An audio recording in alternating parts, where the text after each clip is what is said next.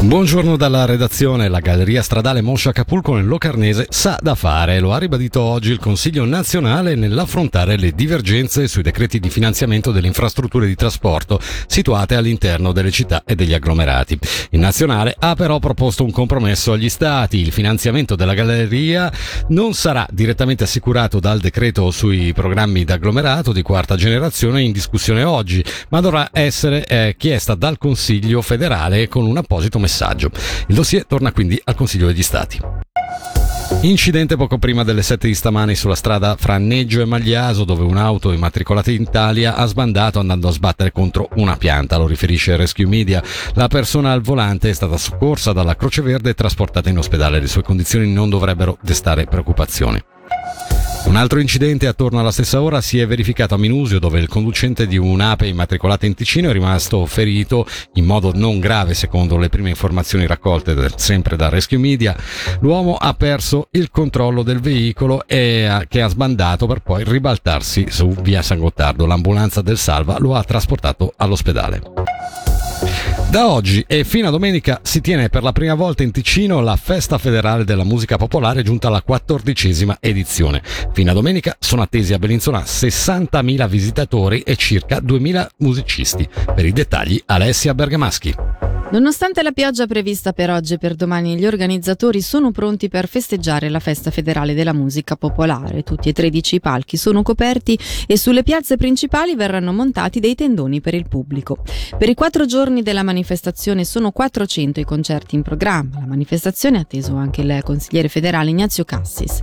In concomitanza con questo grande evento che si tiene ogni quattro anni si celebra anche un altro compleanno importante, ovvero il sessantesimo anniversario dell'Associazione Svizzera della musica popolare che oggi conta 9.000 membri.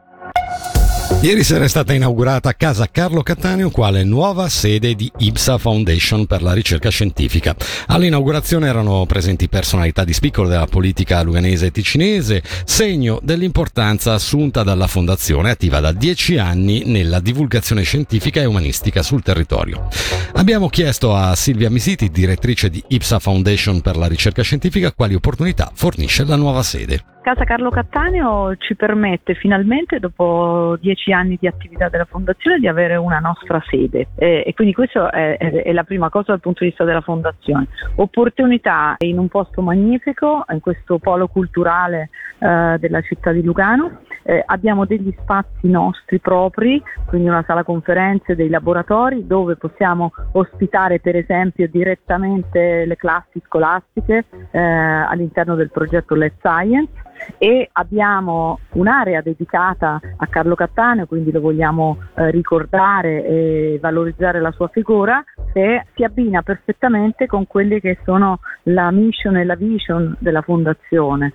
Eh, la nostra vision è quella di andare oltre la cura, cioè tutto ciò che noi cerchiamo di fare è, è un po' di, eh, di, di, andare oltre, per questo l'importanza del connubio tra eh, cultura scientifica e cultura umanistica, perché comunque c'è sempre questo approccio olistico alla, um, alle persone, al benessere delle persone, alla, eh, alla salute. Quindi questa di fatto è un po' l'opportunità che questa prestigiosa sede storica ci permetterà di fare.